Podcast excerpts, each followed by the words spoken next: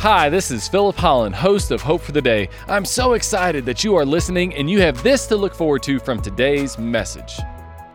You will grow spiritually when you allow Him to do the purging in your life that only He can do. And too many of us are these pseudo physicians, and we're the ones trying to fix our hearts, and we're not going to be able to do it. You have responsibilities involved in it. You need to be at church. You need to spend time with the Lord. You need to read your Bible. You need to pray. You need to live life in community.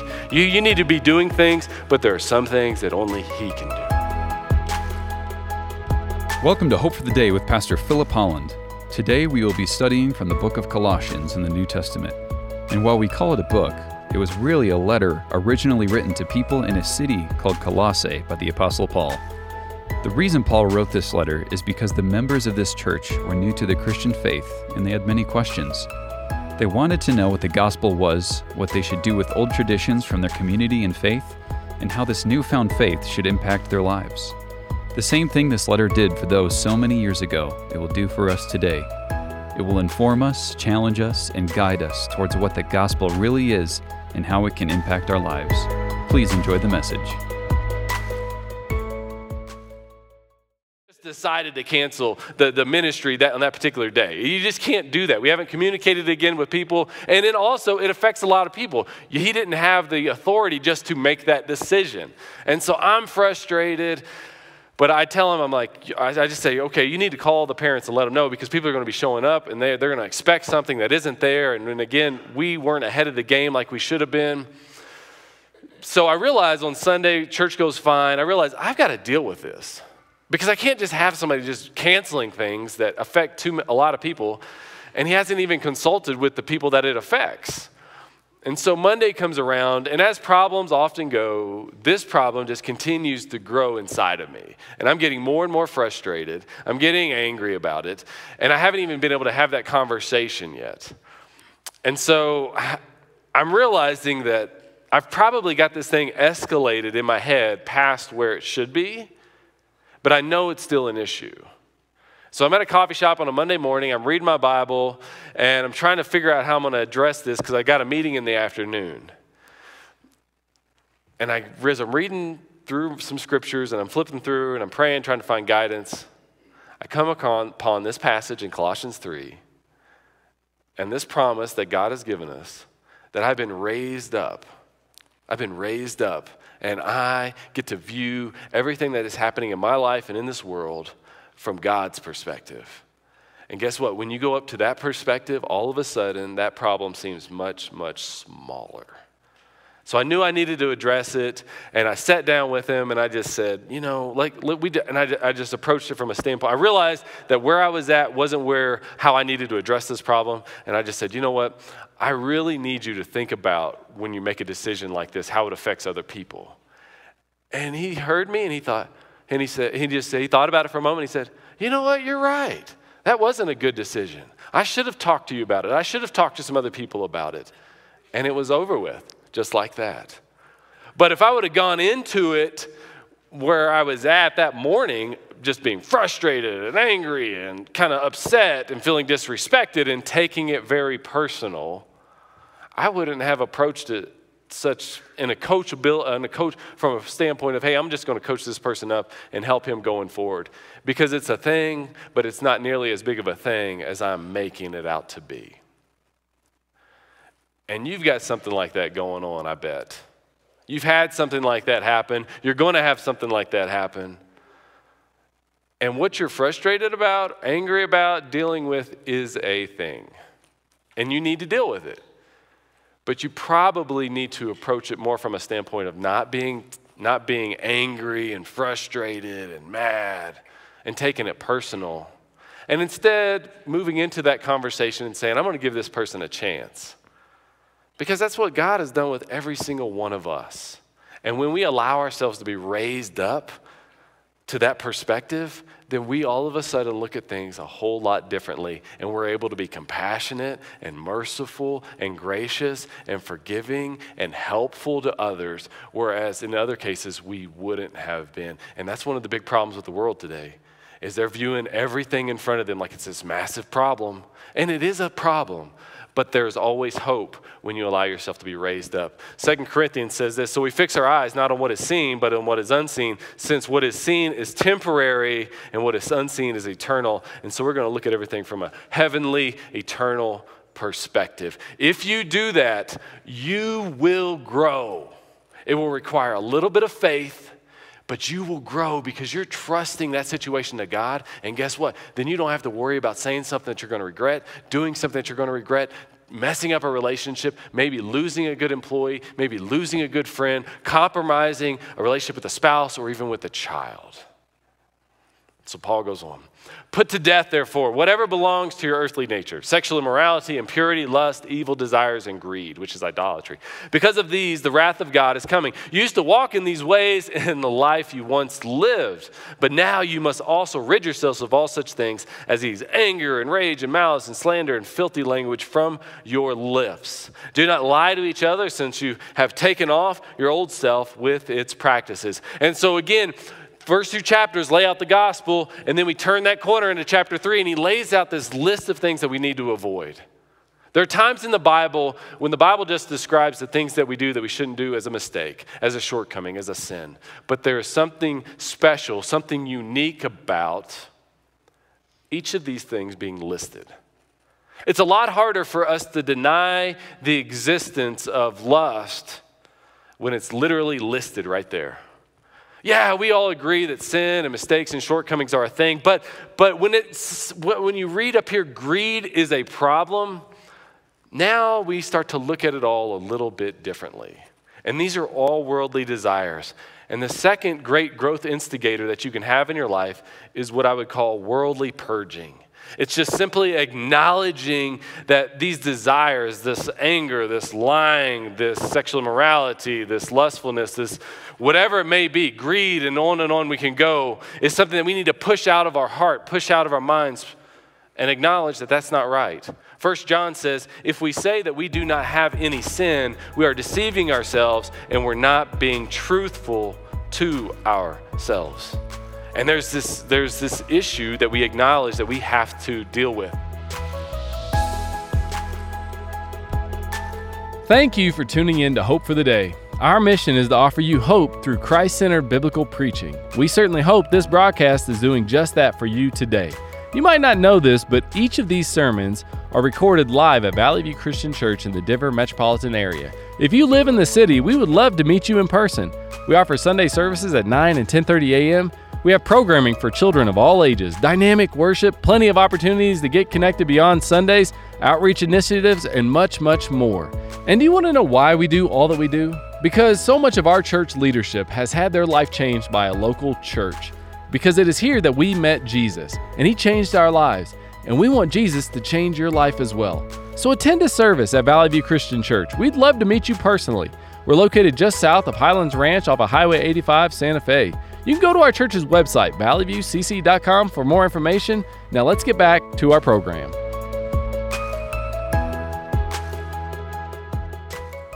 Now, if you'll notice at the first of that passage there in Colossians 3, Paul said, put it to death. The Greek word there is necro, necrosate, to, which means to make dead.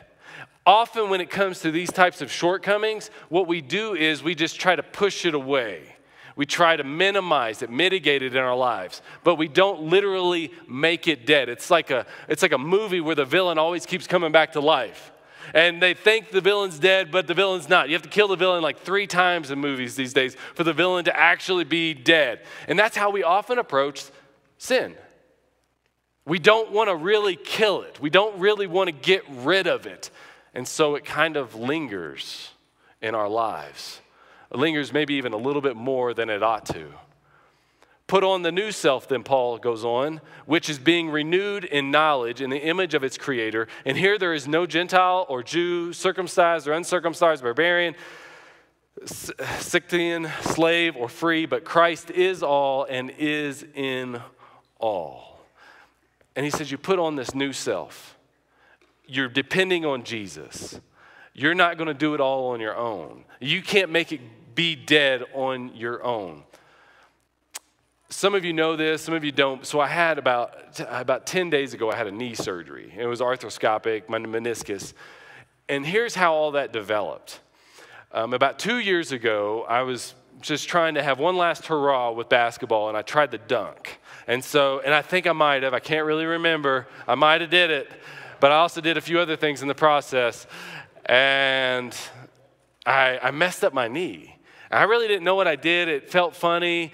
Um, and I've never had any major injuries when it comes to sports and being active in life. So this was something I just felt like it would be like any other injury and it would just gradually get better. And it did for a little while get better. I iced it, I did some exercises with it, and it got a little better. But then the pain just kept coming back. And the pain would v- gradually grow around my knee. So it was in the front, it was on the sides, and then it was on the back. It didn't make any sense to me. But then it would get better for a few months, then it would kind of get aggravated again and get better and get aggravated.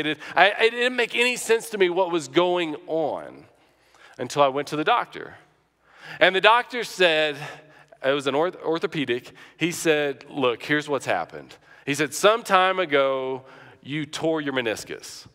And what's happened after that tear is that you gradually have kept micro tearing it again and again and again and again. And now, and I was at the point where I just said, Now it's not getting any better. That's what I told him. And, I, have said, I'm icing it, I'm doing exercises, I'm resting it. Nothing I do is helping it. And he said, Yeah, it's, it's not going to. Because your meniscus, when it tears, it doesn't get better. It just continually gets worse until you fix the problem. But here's the thing He said, You can't fix the problem. You've got to have somebody like me go into your knee to fix the problem. And that's and that's what he did. So they go in, they went in, they two little holes into the side, another one from the back, and they go in. He cleaned off scar tissue off my ACL. He cleaned out quite a bit of the meniscus, and they, they suck it out after they shave it off, the part that's been torn. And, and then they say over the next you know two months, I just got to try not to regress. Um, but without that surgery, it wasn't getting better. And last time I checked, I'm not a surgeon. I would have never been able to do that. And that's what Jesus does to your heart. And I've seen it again and again and again. And I just heard about another instance this past week in which a friend of mine from years ago had a behavior, had a thing in their life that shouldn't have been there, just like that list that we just read from Colossians 3. And he managed that problem. For 30 years, he managed it. He managed that sin for 30 years until there came a point in which nothing he could do could fix it. And it finally got the best of him. Just like my knee, there just came a point at which nothing I could do could make it better. And now he's divorced, and, and the problem was drinking. He managed the alcohol for a while, decades even, but there just got to be a point in which he wasn't going to be able to fix it anymore. He couldn't mitigate that problem anymore. And I've seen it people's anger, I've seen it. If you don't deal with it, you can manage it, but then you get in your 50s and your 60s, and maybe you have a spouse that just says, I'm tired of this. I don't want to deal with it anymore. I, I don't feel safe around you. You got kids that don't want to have a relationship with you. You've got, you can't keep a job because you don't know how to work with people. Maybe it's, a, maybe it's some type of a drug. Maybe it is something that's sexual in nature. Maybe it's just a lack of trust. Like you just don't trust people and you just sabotage everything. Because, yeah, you know, you get into it a year or two, and then it starts to get a little, you actually get to that point where you have to deal with tension and conflict, but you, you never learned how to deal with tension and conflict. You don't give anybody a chance, you don't give anybody the benefit of doubt, and there just comes this point in which you just bail. And it's just a pattern after pattern after pattern of that with friends, with family, with workplaces, with churches. There's just a pattern. There comes a point in which you have to allow the great physician to do the healing on your heart that only He can do. And this is a picture of my meniscus and everything that was going on inside of there that was torn and broken up and whatnot. And this is a verse in which Jesus takes that heart of ours and He fixes it. Because he was pierced for our transgressions, he was crushed for our iniquities. The punishment that brought us peace was on him, and by his wounds we are healed. You will grow spiritually when you allow Him to do the purging in your life that only He can do. And too many of us are these pseudo physicians, and we're the ones trying to fix our hearts, and we're not going to be able to do it. You have responsibilities involved in it. You need to be at church. You need to spend time with the Lord. You need to read your Bible. You need to pray. You need to live life in community. You, you need to be doing things, but there are some things that only He can do. The third thing that we find here is a holy motivation for a growth instigator, for a growth instigator in your life. And what do I mean by holy motivation? Well, let's look at this passage here. Let the peace of Christ rule in your hearts, since as members of one body you are called to peace. And be thankful. Let the message of Christ dwell among you richly as you teach and admonish one another with all wisdom through psalms, hymns, songs from the Spirit, singing to God with gratitude in your hearts. And whatever you do, whether in word or deed, do it all in the name of the Lord Jesus Christ, giving thanks to God the Father through him. And what he is telling us here in this passage is that Jesus needs to be our motivator. You can read in the Bible again and again that there are these things that we are supposed to do because of what God has done to us. Forgive because you've been forgiven. Love in the same way that Christ has loved you. That's a holy motivation, and that's very, very important. Thank you for tuning in to Hope for the Day. We hope this message has been an encouragement to you. I know it has been to others. I recently received a message from a listener of ours who said, Thank you for these messages on Hope for the Day. It is encouraging and refreshing to hear biblical centered teaching that continually points people to Christ. This is one of the several notes that I've received from people that are blessed by our program. That is why we want to continue this program on the radio, but that can only happen through the generous contributions of listeners like yourself. If you'd like to partner with us financially, just go to Valley View Christian Church's website, valleyviewcc.com, and then click on the Give tab there. Once you click on the tab, just designate a gift to go to the radio ministry of Hope for the Day. Your gift would be an incredible blessing to this ministry. And as always, we want to meet you personally as well. That is why if you live in the Denver metropolitan area, we want to extend an invitation to you to visit us in person at one of our Sunday services, 9 and 10:30 a.m. If you do, please introduce yourself to me, Philip Holland. I'd love to meet you. Now let's get back to the program.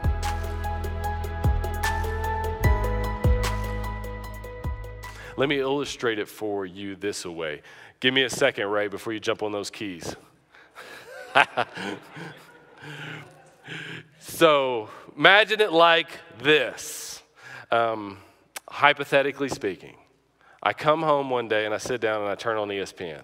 Okay, hypothetically speaking. so I come home from being at the church and I've been, you know, doing my sermon thing, dealing with a few little problems that come up, maybe following up with some things that are on the, you know, have come through the prayer chain, whatever it might be. I sit down and I'm start doing this. Well, my wife's been at home all day long, as she is every day, and she's working hard. She's making sure that dinner is going to be prepared. She's trying to clean the house. She's making sure the kids' homework is done, and not to mention every everything else that's kind of popping up and going on. And then we have family coming and staying with us that night. Well, I'd come in. I come in. I lay. I sit down in the chair. I start flipping through the channels. I'm just trying to take a load off for a few moments. Well, she's a bit stressed out. She hasn't had a chance to clean the bathroom, the bathtub specifically. You want to pre- create and offer a good home or good environment for your guests to come into. Well, she sees me in there on the TV. She's stressed out about everything that she's had to do. She comes in to the living room. And this is really hypothetically speaking. She would never do this. do not get me in trouble she would not do this. But she walks into the living room with the bucket and a sponge, and she says, What are you doing? I'm like, I'm watching TV. The bathroom hasn't been cleaned yet. I've been slaving over this meal, making sure the kids' homework is done. I had to go pick up the kids today. I had to drop off the kids today. I've got family coming in to stay with us. I've been cleaning the house. The bathroom isn't done yet. What are you doing? You don't do anything around here. Why don't you ever take care of the homework? Why don't you ever cook the meal? Don't you know how hard that is? And then she flings the bucket at me. Well, I can either get mad back at her, or what, what I would do in that moment is I uh, get really mad and I just storm up the steps and, in our house and go into that bathroom and I'd grab that bucket and put soap in it and water and I'd start scrubbing the tub and I'd be like, they don't appreciate anything I do for them. What do they mean I don't do anything around here? They don't know what I do around here. That's what I would, I'd be so mad and angry, but I would do what I was supposed to do. I would clean that tub and I'd be mad about it and frustrated and be upset I'm missing out on whatever was on sports. It's just terrible. Now imagine I come home from work, my shoulders are tense, and I'm frustrated and stressed out over whatever it is that I'm dealing with. And I sit down in the chair and I turn on the TV, and then I hear a few steps behind me, and it's my wife. And instead of her yelling at me, she comes over and throws those hands on my shoulders and starts rubbing on them, just rubbing my shoulders. Oh my goodness, I'm about to fall asleep here. She's rubbing my shoulders. And then she brings it on up into the ears, which is really whenever you take that massage to a whole nother level. She's getting the ears now. She's getting the ears. And then she leans over into my ear and she says, Honey, I just want you to know how much I love you and I appreciate you and thank you for everything you do for our family. And I have made your favorite dinner tonight. All the kids' homework, done it. The, the most of the house is clean. But, baby, I haven't had a chance to get to the tub yet. Would you, would you care to take this bucket and sponge upstairs and take care of the tub for us before my family gets here? Well, I'm, I'm like, oh, sure, yeah, you bet, man. I got this meal. Whew, all right, and, and this is great. And then she, then she said, you can come on back down afterwards and watch that show of yours. Well, I'm gonna grab that bucket and that sponge. I'm gonna run up those steps, do, do, do like a gazelle. Boom, boom, boom, boom, up those steps. I'm in there. I'm in that bathroom, and I'm like, she loves me. Yes, she loves me. This is the greatest family ever. I married the right woman. Woohoo! There's just something in us that changes when we feel that kind of love, right? Man, so many of us approach our faith and what God wants from us like He's this angry father that is just browbeating us. You don't do anything. You don't appreciate what I do for you. Get over there and do it right. Do it the way I want you to. That's not the way God's approached us. He's come at us and said, I love you so much, I'm going to give my son for you. I love you so much that even though you mess up and make mistakes and sin, I'm not going to treat you as your sins deserve. I love you so much that there is just going to be perpetual mercy and grace and compassion that I'm going to pour out into your life and into your heart. And I'm giving all of that to you in the name of Jesus. And if you would just do this thing for me, I'm going to bestow upon you glorious riches upon glorious riches upon glorious riches. And you have been raised up with Jesus as a result of that. And that's what we got. But if you listen to the world, you'll forget that. Because all the world wants to tell you is, is that you are going to miss out you're going to miss out on the party. You're going to miss out on a little more money. You're going to miss out on getting even. You need to be better. But God's saying, you don't have to be that way. You don't have to live that way. You don't have, it doesn't have to be that way. And I have given you an example to follow that shows you just that. For in him all things were created, we are reminded of in Colossians 1 in heaven and on earth, visible and invisible, where thrones or powers or rulers or authorities, all things have been created through him and for him. He is before all things, and in him all things hold together. You want to hold your life together? Then you need to grab a hold of the one who's holding it all together. And in this time of communion that we're going to move into now in just a few moments, we get to be reminded of what it is that we have been given in Jesus. And if you have called on his name and you believe in him and he's your Lord and your Savior, then we want to take this moment to reflect. Reflect on the new perspective that you can have. Reflect on what he is wanting to push out of your heart as he becomes your affection. Reflect on how much love you've been given and allow that to motivate you in the life that you are called to live. And all of that can be seen on that cross that he died on. And so, if you've called on the name of Jesus, we would invite you into this time of communion in which there's a cracker that represents, in that packet you received, that represents his body that was broken, the juice that represents his blood that has been shed. If you haven't received that, raise your hand. Our team will be happy to get you some communion, but we want to invite you into this time. Let's have a word of prayer, and our team will continue to lead us in worship. Father, we are so grateful for all that we have in Christ. Lord, may the truth of your gospel be something that take holds of our heart, take, takes hold of our heart. And with that, Father, may we be able to turn this corner and to live out our faith in ways that truly make your gospel so irresistible to all of the world and to us. And we thank you for what you've given us in Jesus. It's in his name we pray.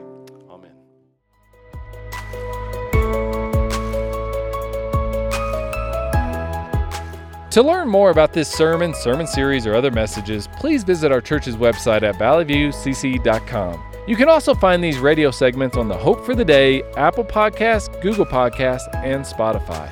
Valley View Christian Church is located just south of Highlands Ranch off of Highway 85, Santa Fe. We provide services at 9 and 10:30 a.m. every Sunday. This broadcast is made possible through generous contributions of listeners like you.